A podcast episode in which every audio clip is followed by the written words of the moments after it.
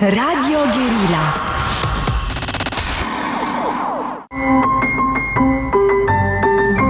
Metope.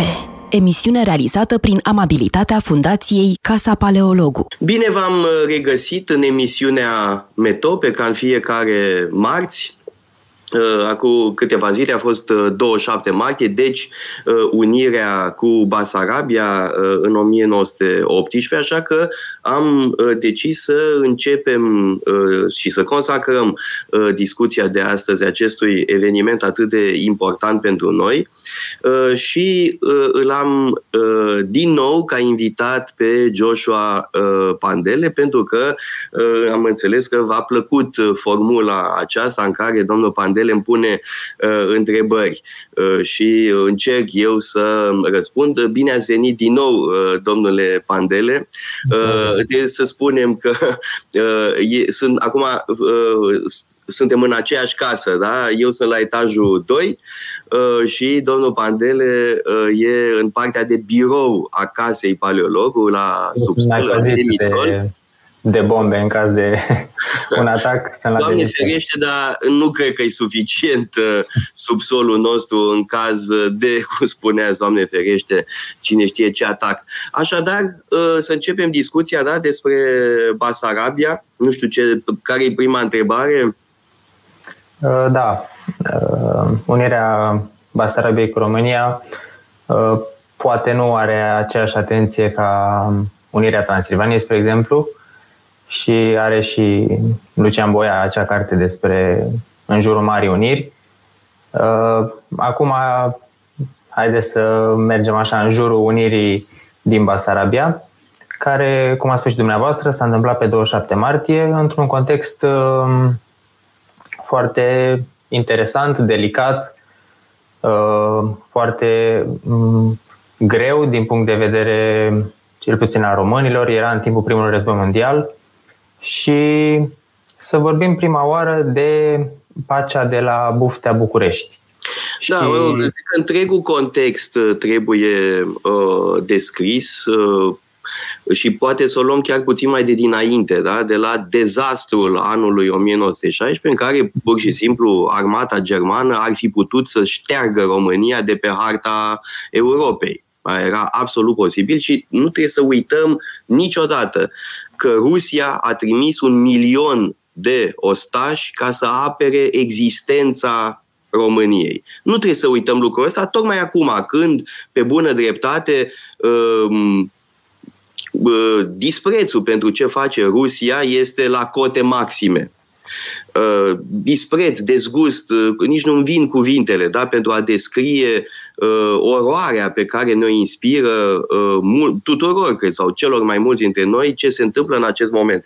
Dar de aceea nu trebuie să cădem în uh, rusofobie de asta sistematică și absurdă uh, și trebuie să ne amintim că în 1916 un milion de ostași ruși au fost uh, trimiși pe uh, frontul din România, unde uh, realitatea este că uh, statul român făcuse, iertați-mi expresia, rahatul praf, pentru că eram foarte prost pregătiți în momentul în care am intrat uh, în uh, război. Oricum, armata română avea uh, muniție în, în conformitate cu vechile tratate ale României cu Austro-Ungaria și Germania, avea muniție de la puterile centrale, care evident că au tăiat mă rog, resursele. Și noi am fost Uh, salvați, sigur, și de eroismul trupelor, de acțiunea formidabilă a regelui Ferdinand și a reginei uh, Maria, de uh, misiunea militară franceză condusă de Bertolot, dar și de acel milion de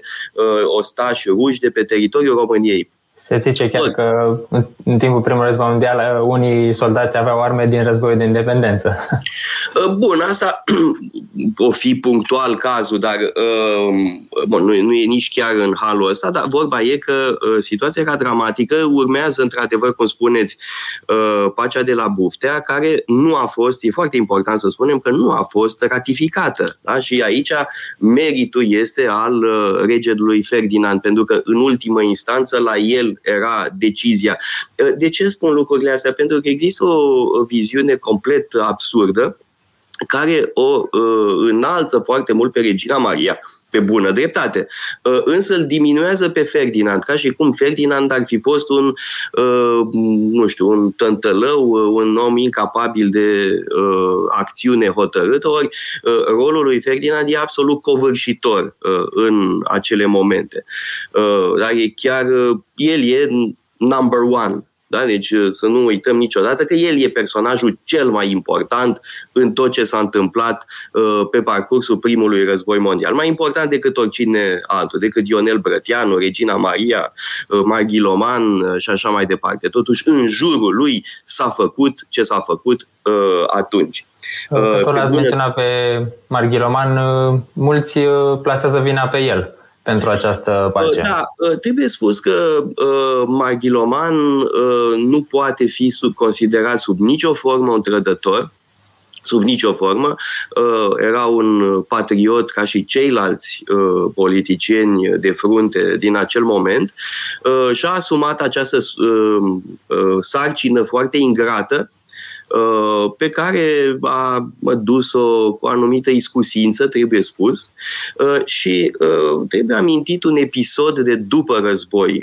În 1919, Maghiloman în Parlament s-a urcat la tribună și evident a fost întâmpinat cu insulte, trădătorule, mă rog, tot ce vă puteți imagina, da? Și Maghiloman a stat uh, dârz uh, la tribună, nu s-a lăsat uh, descurajat și a ținut discursul și discursul a fost atât de convingător și a apărat bilanțul din 1918 încât a terminat discursul în aplauze. Bun, am evocat acest episod de după primul război mondial, în Parlamentul de după război. Însă acum, revenind, uh, în martie 1918, uh, Ucraina e deja independentă. Da? Deci, uh, Ucraina și-a declarat independența în ianuarie 1918 uh, și erau, mă rog, figuri importante ale patriotismului uh, ucrainean care prezidau uh, la destinele uh, noii uh, Ucraine, da, noului stat a apărut uh, uh în 1918, ianuarie 1918, numai că în martie bolșevicii erau deja la Kiev da? Uh, Chievul a fost atacat uh, de către Armata Roșie. Uh, bun, Chievul s-a tot a fost ba luat de comuniști, ba de ceilalți, mă rog, trebuie văzut și cine sunt ceilalți, că au fost mai mulți ceilalți. Da? Și, um, cum vă spuneam, deci în martie Ucraina se, și nu doar Ucraina, da? deci, se confruntă cu o ofensivă uh, Uh, bolșevică. Uh, ăsta e contextul în care uh, Basarabia își declară alipirea în martie, la sfârșitul lui martie 1918, într-un context foarte îngrijorător în jurul nostru. Mai e un lucru important, nemții deja pregăteau ceva. Trebuie spus că nemții ne-au lăsat cu Basarabia, Uh, pe de o parte, ca să, ne compe- ca să compenseze într-un fel, da, ca să obțină uh, adeziunea la tratatul de la Buftea. Acum trebuie spus că tratatul de la Buftea era groaznic uh, pentru România și mai e ceva. Uh, ne făceau o mare pagubă din punct de vedere diplomatic. Noi, de-al am avut o mare problemă uh, la mhm. Paris după război, pentru că uh, Uh, puterile uh, victorioase au considerat că România a ieșit din război, ceea ce era adevărat. Da, era pur și simplu adevărat ă, și insistențele lui Brătianu, pe bună dreptate, suscitau exasperare din partea lui Woodrow Wilson, în primul rând, care nu putea să-l suporte pe uh, Brătianu, dar și din partea celorlalți, da? și uh, Clemenceau, și Orlando, și erau uh, destul de uh, agasați de insistențele unui prim-ministru al unei țări care ieșise din luptă Uh, în 1918. Uh, Dar, slavă Domnului, regele Ferdinand n-a semnat uh, tratatul de la Buftea. Da? Deci asta este cea mai mare reușită, să spunem. E o chestie formidabilă, da? Nu, tratatul nu era semnat, ceea ce, mă rog, îndulcea puțin pilula, adică ne punea într-o lumină mai puțin proastă. Nemții voiau ca România să Uh, ratifice tratatul de la Buftea și sigur că, uh, cum să spun, uh, Basarabia este o monedă de schimb în viziunea nemților. Deci unirea s-a făcut cu voie de la nemți, să spunem, da? și în, cumva pentru că nemții aveau un interes în acel moment, pentru că ei deja pregăteau lovitura din Ucraina. Uh, și anume în aprilie 1918, uh, nemții dizolvă Rada, adică uh, Consiliul Central, mă rog, reprezentarea, forma de reprezentare a națiunii ucrainene, da? dizolvă Rada Centrală și îl instalează pe generalul Skoropatski ca hatman al uh, Ucrainei. Da? Deci uh, să nu uităm aspectul ăsta. Da? Deci Basarab, uh, unirea cu Basarabia se produce într-un context în care Uh, nemții vor să obțină uh, adeziunea noastră la ce urma, da? adică pacea uh, groaznică, pacea, de fapt nu e nicio pace, în fine, dictatul de la Buftea uh, și, uh, pe de altă parte, uh, nemții deja planificau lovitura de stat din Ucraina și instalarea lui Skoropațchi. Acum trebuie spus ceva despre Skoropațchi, pentru că totuși a fost un mare patriot ucrainean, era un tip conservator, era general, general în armata țaristă și descendent al unui hatman Uh, din secolul XVIII. Uh, un uh, hatman care se alăturase Rusiei în vremea lui Petru, în secolul XVIII. Da? Deci el era dintr-o veche familie ucraineană, pentru că a existat o aristocrație mă rog, termenul ucrainean nu exista atunci în secolul XVI, XVII, XVIII, dar a existat o aristocrație rutenă, că atunci erau numiți ruteni. Uh, da, de termenul folosit, de pildă, în uh, uh, regatul polono-lituanian era de ruteni, pentru a desemna pe, pe, pe ucraineni, pe cei pe care acum îi numim ucraineni. Dar exista o aristocrație ucraineană, chiar foarte importantă, după cum exista, în același timp trebuie spus, uh, și această organizare, să zicem, democratică a cazacilor Uh, care cazaci de alminte sunt de mai multe feluri. Sunt cazacii, cazacii sunt luptători, da? e vorba de un termen uh, luat din turcă uh, care îi desemnează pe uh, luptători, da? pe, e, o, e un termen uh, are, are legătură cu meseria armelor, să zic. Da? Și există o categorie de cazaci care sunt recunoscuți înregistrați de către autoritățile polono-lituaniene, dar există și cazacii, să le zicem, disidenți sau uh, cazacii care Uh, sunt uh, pur și simplu pe uh, cont uh, propriu, da? aș faimoși cazaci zaporogi. Da? Uh, ori um, uh, în, mă rog, aminti în memoria colectivă ucraineană, dar imaginarul istoric ucrainean vorbește de o formă de organizare democratică, e mult spus, dar proto-democratică. Ă, asta e o temă importantă ă, cred, la Costomarov mai târziu, în secolul XIX, ideea unor, uh, unei dualități. Da? Ucraina e democratică și Rusia este autocratică. Uh, această opoziție uh, elaborată în secolul XIX uh, și proiectată în trecut, în secolul mă rog, 16-17, are un rol foarte important și acum uh, în uh, constituirea unei conștiințe naționale și întărirea unei, uh, afirmarea unei conștiințe naționale ucrainene. Dar noi suntem slavii care din totdeauna au fost atașați unei forme democratice de organizare, în timp ce autocrația țaristă ne-a păpat toate libertățile noastre. Da?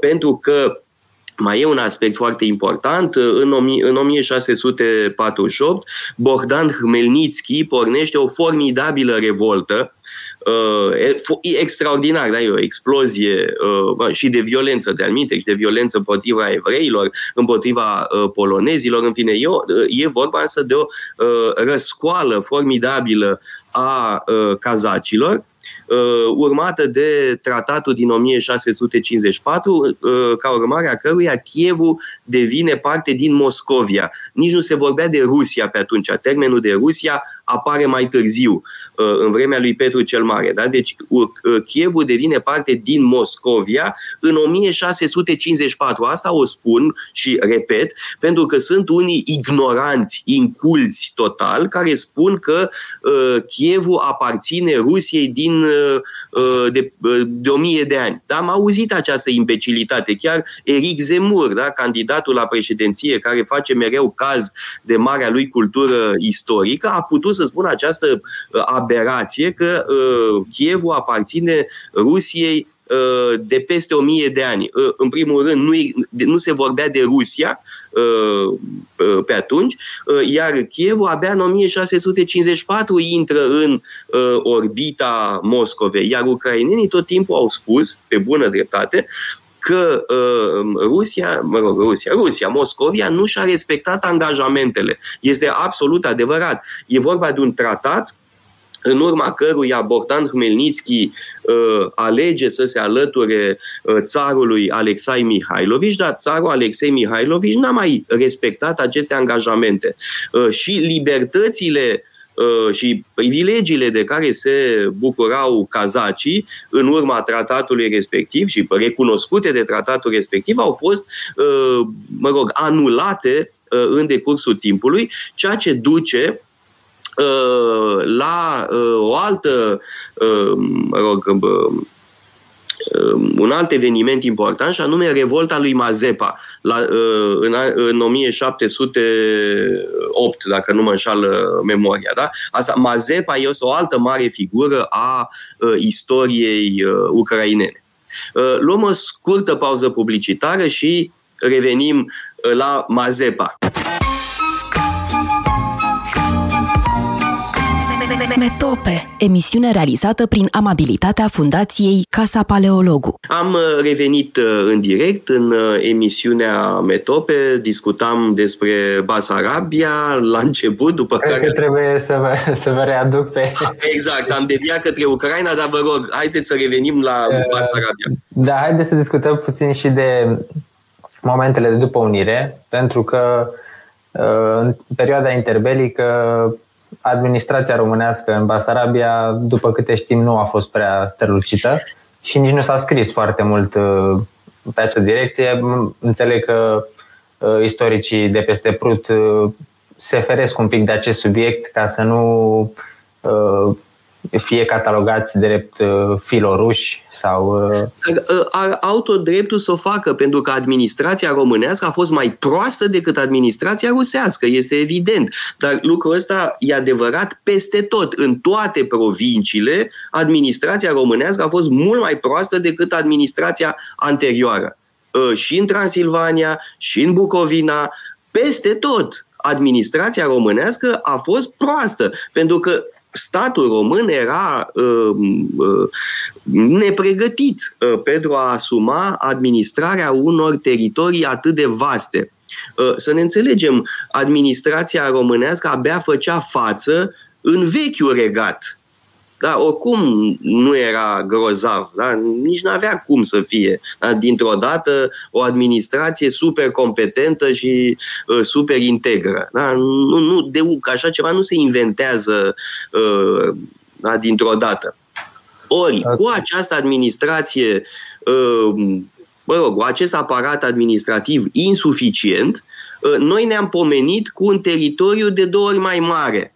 Da? Și cum era să fie bună administrația românească undeva? Deci administrație, bu- administrație românească bună este o contradicție în termeni. Da? Deci peste tot uh, în teritoriile uh, uh, care s-au unit cu România, administrația românească a fost proastă și lumea își aducea aminte că era mai bine înainte, din punctul ăsta de vedere da? din punct de vedere administrativ. Da? Deci, uh, în Rusia țaristă, administra- chiar, chiar și în Rusia țaristă, administrația era mai, uh, uh, cum să spun, mai eficientă decât în Uh, România Mare. Asta este realitatea, peste tot în teritoriile uh, unite cu România. Bun, asta nu înseamnă că lumea regreta neapărat unirea cu România. Nu, pentru că preferi să fii administrat, să ai o administrație nu grozavă, dar să fie ai tăi, da? decât să uh, ai de-a face cu o administrație eficientă într-un regim de ocupație. Da? Deci uh, eu prefer să am,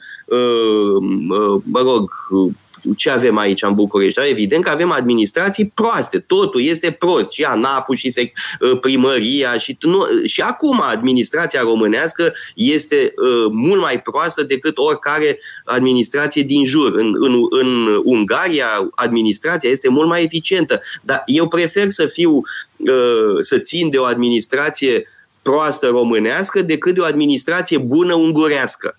Uh, în țara mea. Da? Deci în țara mea totuși prefer uh, ca administratorii să fie uh, ai statului românesc, da? să nu fie niște administratori eficienți, dar nemți, da?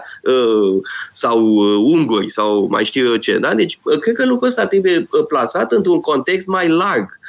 Da? Și să înțelegem de asemenea că în teritoriile Uh, care s-au unit cu România, existau orașe în care românii erau minoritari. Da? Cernăuțiu nu era un oraș românesc. Uh, în jur, sigur că da, uh, erau români în număr mare, dar Cernăuțiu este un oraș austriac, iar majoritatea era evreiască. Era mai degrabă un oraș evreiesc decât un oraș românesc. Da, uh, după... În Basarabia, sigur că uh, în afara Chișinăului majoritatea țăranii erau uh, români, da? avem o componentă și de, dacă vreți, de socială, da? erau boieri, atenție că erau boieri români care rog, făcuseră carieră în Imperiu, în uh, Rusia țaristă, unii deveniseră ruși, da, cum e de pildă Purișchevici sau uh, o parte a familiei Krupenski sau uh, alte, uh, alt, alte asemenea uh, exemple.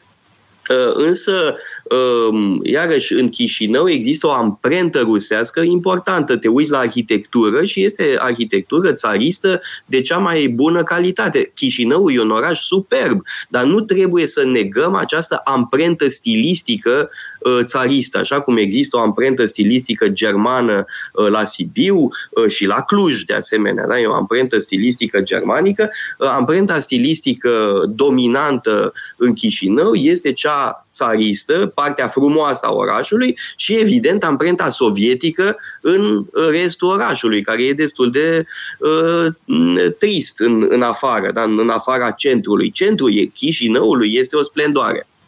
Haideți să discutăm și despre câteva personalități. Uh, spre exemplu, mă gândesc la Constantin Stere, cu care știu că sunteți și uh, înrudit. Rudit Era... e mult spus. E mult spus. Uh, Uh, mătușa mea de la Paris, care mai trăiește încă, uh, uh, Suzana Paleologu sau Suzana Stere Paleologu, a fost căsătorită cu fratele tatălui meu, de, de este, ea e mătușa mea prin alianță, da? E mătușa mea. Iar ea era, a fost, în AI, a fost la un moment dat căsătorită cu fiul lui Constantin Stere, cu Ion Stere, care era și el un om foarte mă rog, respectabil, un intelectual, un om care a militat în exil pentru democrație uh, în uh, România. Uh, acum, mai trebuie spus că pe site-ul fundației, în partea de poze, da, la un moment dat este o poză cu un grup de bărbați Uh, printre care și Stere. Uh, și uh, sunt doi membri ai familiei noastre care apar în poza respectivă, și anume C.B. Penescu, Constantin Penescu, care era un fel de stâlp al Iașului, Uh, până, mă rog, și înainte de primul război mondial și după, era mereu ceva, senator, deputat, prefect, primar, director al Teatrului Național, era un fel de Zaharia Trahanache uh, în uh, Iași, era un personaj absolut inconturnabil. Și de asemenea George Mârzescu, uh, da, marele om politic, da, care a fost ministru în toate guvernele uh, lui Brătianu de după război, era ministru de interne în momentul unirii de la 1 decembrie. Da? Deci unchiul tatălui meu era membru în uh, guvernul uh, de la 1 decembrie 1918, era mâna dreapta lui Brătianu. Deci este efectiv unul dintre artizanii uh, unirii uh, Transilvaniei cu România și vă dați seama cât de important era rolul ministrului de interne într-o asemenea uh, situație. Ori în această poză da, figurează Stere alături de uh, Penescu și Mârzescu. Este o poză în mod evident făcută înainte de război uh, cândva în 1914, 13, cine știe exact când, da? deci înainte de război, pentru că, uh, știi, evident, în timpul războiului, Stere a uh, optat pentru Germania. Da? În timpul primului război mondial, Stere a fost pro-german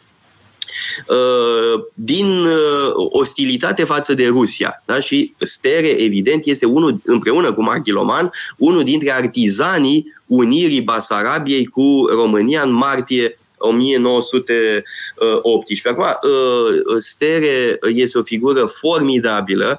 Trebuie să spun că Fundația Stere, pe care a creat-o mătușa mea, Suzana, are o activitate foarte bună, da? pentru că au apărut articolele lui Stere. Da? Sunt mai multe volume de articole Uh, cu uh, um, articole de uh, Constantin Stere și merită citite. Tipul era formidabil și scria foarte bine, era un om cu convingeri foarte ferme, o, o enormă figură. De asemenea, romanul lui, În preajma Revoluției, este un roman rusesc, mă rog, de tip rusesc. Uh, seamănă, mă rog, seamănă, nu-i la fel de bun, evident, dar seamănă cumva cu război și pace sau ăsta, în orice caz, este modelul. Iar primele volume din uh, în preajma Revoluției sunt superbe. Uh, nu mi se par la fel de bune ultimele volume din în preajma Revoluției. Da, volumul 1, 2, 3, 4 sunt formidabile. Da? Și chiar aș vrea să facem un curs Uh, la Casa Paleologu despre uh, Constantin Stere, mai exact despre acest roman formidabil, uh, care e o, o mărturire, mărturie majoră despre societatea rusă și societatea basarabeană, de asemenea, de dinainte de război. Dar mai este o figură fascinantă Uh, în contextul ăsta, uh, și anume Inculeț. Uh, da? Este, un, este, aș zice, singurul basarabean care a făcut o carieră politică de prim rang Uh, pentru că Stere nu n-a făcut o politică, o carieră politică de prim rang, de pildă, după unire. El era o personalitate imensă, uh, dar nu a fost ministru, de pildă, în guverne liberale sau țărăniste, sau, uh, da? pentru că era un om care avea tăria opiniunilor lui și, de pildă, a intrat în conflict cu Iuliu Maniu. Iar în conflictul cu Maniu, Stere avea dreptate, nu Maniu. Uh, și a și scris o, o carte uh, foarte interesantă despre uh, conflictul lui cu Iuliu Maniu. Uh, cred că putem să facem legătura acum și cu Ucraina în acea perioadă, mai ales pentru că uh, discursul lui Putin din ziua de astăzi se bazează pe unele lucruri care s-au întâmplat în uh, perioada asta despre așa zisul naționalism și uh, nazism ucrainean um, și a presupusă colaborarea ucrainieni, nu presupusă, colaborarea unor ucrainieni cu armatele germane și să discutăm și despre pactul Ribbentrop-Molotov, care, pe care Putin îl interpretează într-un mod foarte interesant. Da, e o temă foarte vastă. Uh, cred că esențial aici este figura lui Stepan Bandera. Uh, noi n-am vorbit uh, înainte de tot ce s-a întâmplat în Ucraina în timpul războiului civil. Da? Pentru că marea figură a Ucrainei independente este Semion Petliura. Uh, da, și, mă rog, trec peste detalii, dar uh, Ucraina s-a unit dacă există proclamarea de independență în ianuarie, dar un an mai târziu se unifică cu părțile din Ucraina care proveneau din Imperiul uh, Austro-Ungar. Da? Deci uh, avem, e foarte interesant. O, uh, o primă fază este independența Ucrainei și apoi unirea celor două Ucraine în 1919. Și Petliura este marele om uh, al uh, Ucrainei uh, democratice și independente, însă el uh, nu a reușit, uh, da, bun, a reu- fiascoul lui a fost total, pentru că a fost învins uh, militar, a mizat pe alianța cu Polonia și polonezii la un moment dat l-au lăsat baltă uh, pentru că și-au văzut de propriile uh, interese, au avut loc pogromuri uh, în Ucraina în timpul războiului civil.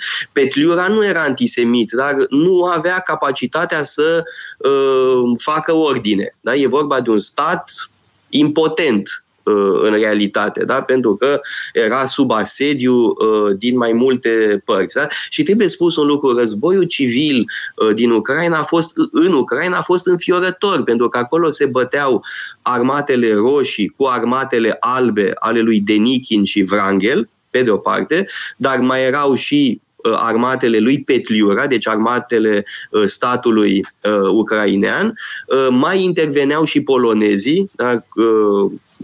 Pilsudski luase puterea în Polonia, da? era conducătorul armatei uh, poloneze și mai era și anarhistul Mahno în sud-estul uh, Ucrainei. Da? Deci aveai cinci forțe diferite care își disputau Ucraina. Deci Ucraina a suferit cumplit de pe urma uh, războiului civil. Uh, după care, în anii 30, urmează Holodomorul, adică foametea programată de către Stalin. 5 milioane de morți dintr-o dată. Da? Uh, acum, Stepan Bandera era din Galiția, deci acea parte a Ucrainei care era sub dominație poloneză. Iar Uh, Bandera, foarte de tânăr, a militat în organizația naționaliștilor uh, ucrainieni, OUN. Uh, el era născut în 1909, avea vreo 20 de ani când era deja activ uh, politic, iar în anii uh, 30 a participat la asasinarea ministrului de interne al Poloniei.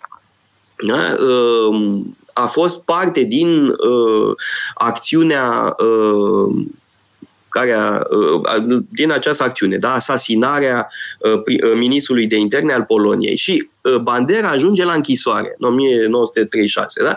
Uh, în 39 iese din închisoare că nu pur și simplu Polonia căzuse, da, atacată de uh, Germania și de uh, Uniunea Sovietică Bandera iese din închisoare, Galiția este ocupată de Uniunea Sovietică. Și atunci Bandera uh, are ideea de a se sprijini pe nemți, da? ideea de a uh, crea uh, mă rog, un stat uh, independent ucrainean cu ajutorul nemților. Și, într-adevăr, în uh, iunie uh, 1941, când armata germană uh, intră în Uniunea Sovietică, Bandera este încântat. Da? Uh, de altfel, uh, armata germană a fost primită ca armată liberatoare uh, în, în special în vestul uh, Ucrainei, care pusese independ, uh, nu fusese sovietică până nu de mult. Adică nu era complet sovietizată. Mai și aspectul ăsta. Da? 39-41, da? mai exact septembrie uh, 39, Uh, iunie 41, uh, uh, iar Bandera ce face? Proclamă independența Ucrainei. În iunie, da, la câteva zile după ce au intrat nemții în Ucraina, Bandera proclamă independența Ucrainei, iar proclamația respectivă este cât se poate de limpede. Da? Este și afirmarea uh, unei alianțe cu Germania. Da? Deci uh, Germania ne ajută să devenim independenți în viziunea lui Bandera. Numai că uh, asta n-a fost deloc pe placul nemților. Uh, Hitler n-avea niciun fel de proiect în acest sens de a susține uh, apariția unui stat independent uh, uh cu Bandera, iar Bandera a fost băgat la închisoare, a fost trimis în lagăr la începutul lunii iulie 1941. Deci Bandera a apucat să fie pro-german timp de câteva zile. Pentru că nemții înșiși l-au trimis în lagăr în iulie 41. Acum, sigur că există colaborare activă din partea multor ucraineni. Uh, da, câți anume, e greu de stabilit. Da? 100 uh, de mii, peste 100 de mii uh, care au participat activ. Au fost parte dintr-o divizie a Waffen-SS-ului, divizia Galițien, au făcut parte din forțele auxiliare, au pus mâna la masacre de evrei, da? Deci e vorba de un număr mă rog, de câteva zeci de mii, peste 100 de mii de colaboraționiști activi, da, care au asumat roluri îngrozitoare da, de uh, ucidere a uh, unor evrei. Dar vorbim totuși de o parte a națiunii ucrainene în ansamblu ei, iar Bandera era în lagăr în acel moment. Să nu uităm lucrul ăsta. Da?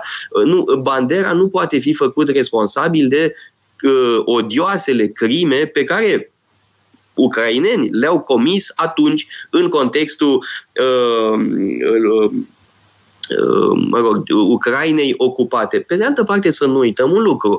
Uh, noi, românii, nu prea uh, suntem într-o poziție foarte bună uh, pentru a judeca lucrurile astea, da? pentru că totuși Antonescu era principalul aliat al lui Hitler în războiul din Est. Să nu uităm o clipă lucrul ăsta. Da? Principalul aliat al lui Hitler a fost Ion Antonescu, da? România condusă de Antonescu. Adică noi, noi nu suntem într-o poziție uh, foarte favorabilă să emitem judecăți despre Bandera, uh, care era în lagăr. Bun, Uh, sigur, repet, uh, Bandera este un fascist sau mă rog, se poate spune că este un fascist. Este un om care uh, recurge la violență, a participat la asasinarea uh, ministrului de interne, este de un naționalism uh, total, uh, recurge la violență față de polonezi, față de ruși, față de nemți până la urmă, că și asta este formidabil în cazul lui Bandera. Deci tipul era complet incontrolabil. Da?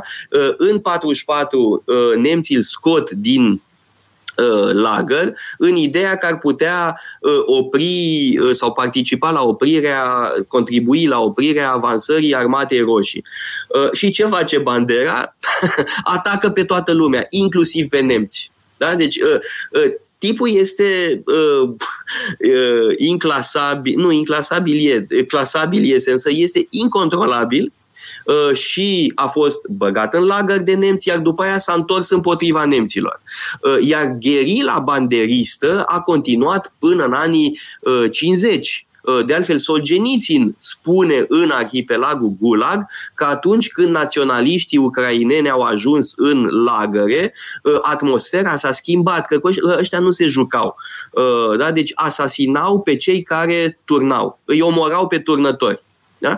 Uh, și uh, atmosfera s-a schimbat, inclusiv gardienii, spune uh, Solgenițin, începuseră să fie puțin uh, temători față de acești oameni atât de hotărâți. Da? Uh, bun, uh, Bandera uh, a scăpat, deci n-a, n-a fost uh, prins uh, și a trăit în Germania până în 59 când a fost asasinat. E interesant că a fost otrăvit da? Uh, uite că uh, Bandera este unul dintre uh, adversarii Rusiei sau ai Uniunii Sovietice care au fost otrăviți. A fost otrăvit la... 59, uh, parcă, nu? 59 uh, de un agent uh, KGB care l-a identificat și a reușit să-l... Uh, Dar mai însemna un pericol atunci Uh, da, uh, din punctul uh, de vedere al Uniunii Sovietice, da, pentru că exilul ucrainean era foarte activ.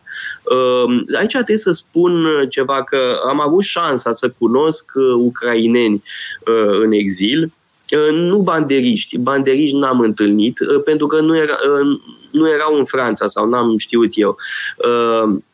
Însă, în anii 90-91, când, mă rog, era toată um, mă rog, agitația din Uniunea Sovietică și în special în Ucraina, uh, faptul că Ucraina s-a declarat independentă în 91 uh, a fost uh, momentul cel mai important în destrămarea Uniunii Sovietice. Dar cel mai important lucru a fost declarația de independență a Ucrainei da? și faptul că Leonid Kravciuk da, nu a vrut să intre într-o, să, să perpetueze Uniunea Sovietică sau o formă, mă rog, re, Uh, reamenajată a uh, Uniunii Sovietice și atunci am avut curiozitatea să întâlnesc ucraineni din exil.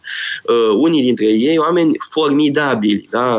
Era un mare profesor de istorie care a scris o monografie despre, despre mitropolitul Movilă sau Mohila da? al Chievului. În general erau, ca orientare politică, erau Uh, mă rog, democrați uh, într-un sens larg, așa. Pet, uh, amintirea lui Petliura era importantă pentru ei, da, în general. Dar se ratașau, adică ai nevoie de cum să spun, să te referi la niște predecesori. Nu se puteau raporta, ei nu se raportau la Bandera, nici la Scoropații și atunci asigur că Petliura era, o, era totuși figura dominantă în aceste medii uh, ucrainene care își doreau uh, independența. Dar am cunoscut și ucraineni care mergeau la biserici rusești, se considerau ucraineni, dar uh, înțelegerea era perfectă uh, cu uh, mă rog, intelectualii ruși uh, din uh, Franța. Da? Deci uh, am cunoscut uh, mulți ruși și mulți ucraineni în, uh, în Franța. Da? Și de aceea cunosc bine, aș spune, toate chestiunile astea. Am avut curiozitatea să uh, îi întreb, însă um, curentul banderist a continuat în exil. Da? Adică, uh, pentru că e vorba de. Uh, uh, banderismul este foarte militant prin esența lui.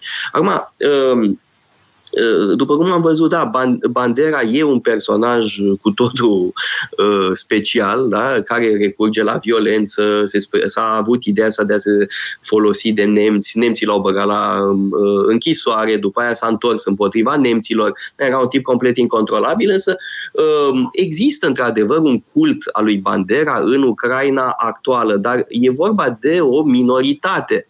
Da? Uh, uh, faimosul batalion Azov reunește 4.000 de oameni, să fim serioși, 4.000 de oameni nu este întreaga Ucraina. Vorbim de o țară de 44 de milioane, 44 de milioane, 4.000 Uh, reprezintă bata, faimosul batalion Azov. Bine, mai punem la asta și cei care simpatizează cu cauza asta uh, foarte naționalistă.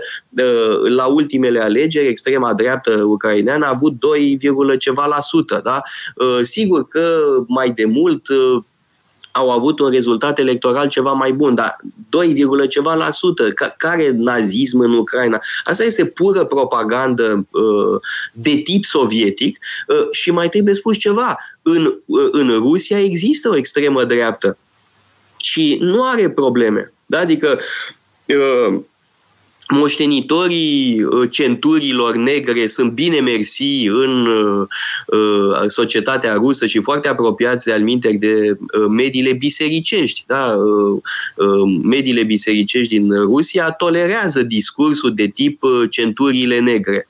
Uh, pentru cei care nu știu despre ce e vorba, e uh, centurile negre sunt, uh, mă rog, se referă la um, extrema dreaptă rusă de dinainte de primul război mondial. Uniunea poporului rus și apoi Uniunea Arhanghelului Mihail.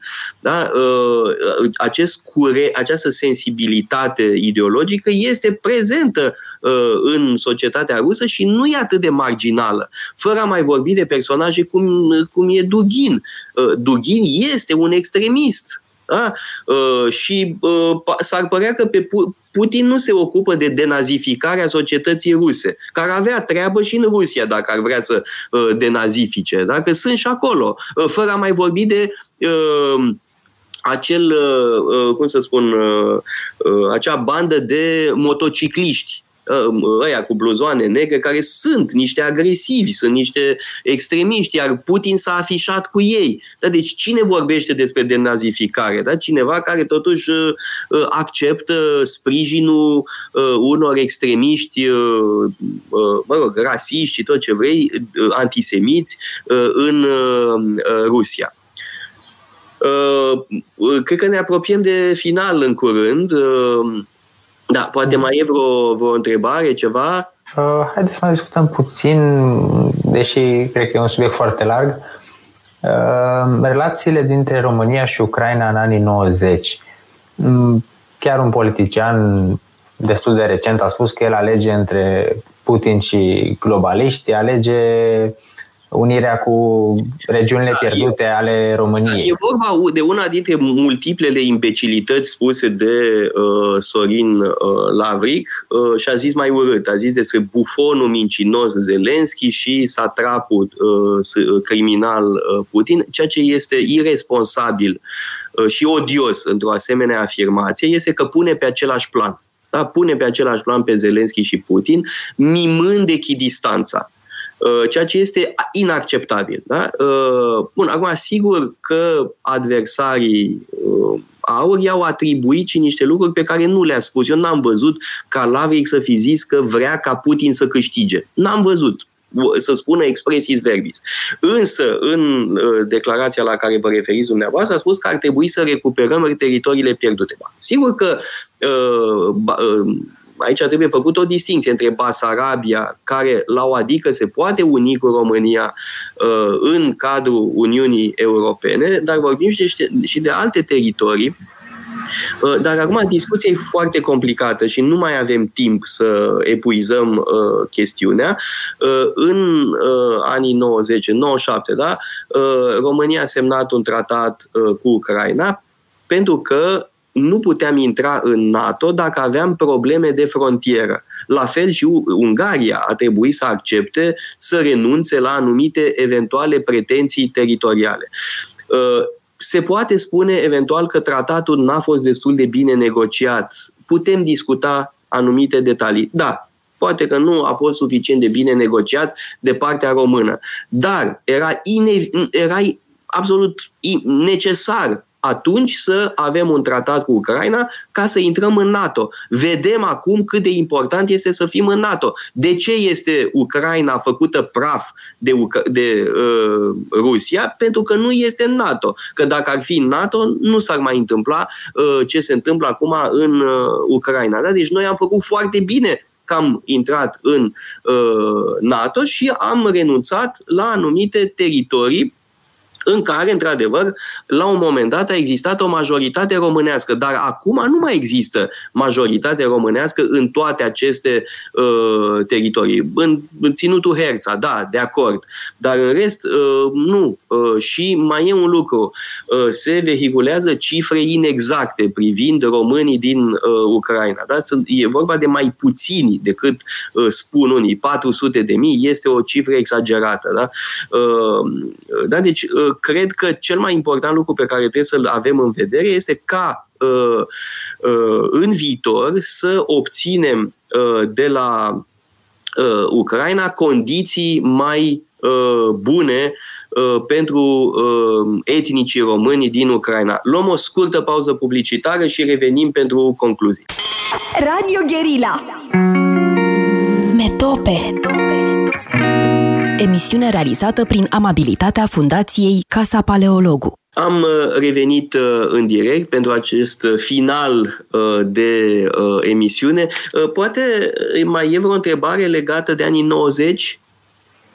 Că nu știu dacă am abordat toate aspectele relației uh, română. Mi-e teamă, că, mi-e teamă că ne lungim prea mult dacă intrăm din un subiect.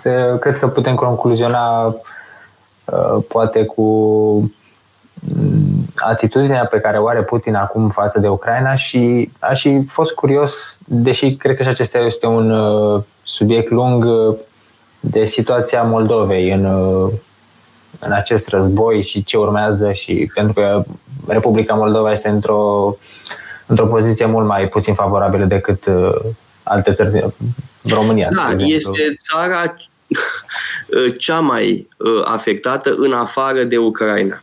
Da? Uh, cel mai mare pericol uh, în acest moment este pentru uh, Republica Moldova, pentru că nu este protejată de apartenența la NATO, da? Această, acea, e, e vorba de o imensă greșeală a politicienilor Uh, din Republica Moldova de a considera că Republica Moldova să, trebuie să rămână independentă. Acum nu trebuie să generalizăm că, evident, e vorba de Voronin și de alte asemenea uh, figuri absolut uh, mă, detestabile. Dar ideea asta că Republica Moldova trebuie să rămână neutră e o naivitate. Da? Uite, neutră, ce bună e neutralitatea, da? Uh, ești într-o poziție extrem de uh, vulnerabilă uh, în caz de agresiune din partea Rusiei. Da, există riscul ca Putin să provoace uh, haos în Republica Moldova, uh, sprijinindu-se pe Transnistria, evident, și pe trădătorii din Parlamentul uh, de la Chișinău, pentru că sunt uh, pe, uh, mă rog, politicieni care, de fapt, sunt teleghidați de la Moscova. E evident lucrul ăsta și a fost evident în tot, uh, în tot Uh, timpul uh, petrecut deci, uh, de la independența Moldovei încoace. Da? Deci au, a existat întotdeauna o, o, o nebuloasă de politicieni, de oameni de afaceri, de gangsteri, care au fost teleghidați de, de la Moscova. E limpede acest lucru și uh, asta fragilizează foarte mult uh, societatea uh, basarabeană. Uh, da? Uh, și uh, nu, nu-mi dau seama de un lucru. Uite că în cazul Ucrainei s-a produs o foarte mare unire a ucrainenilor. Toți ucrainienii, inclusiv cei care se consideră, mă rog, de cultură rusă, care au afinități cu Rusia, chiar și ăia s-au unit împreună cu ceilalți. Da? E vorba de o națiune unită uh, în uh, fața unei agresiuni.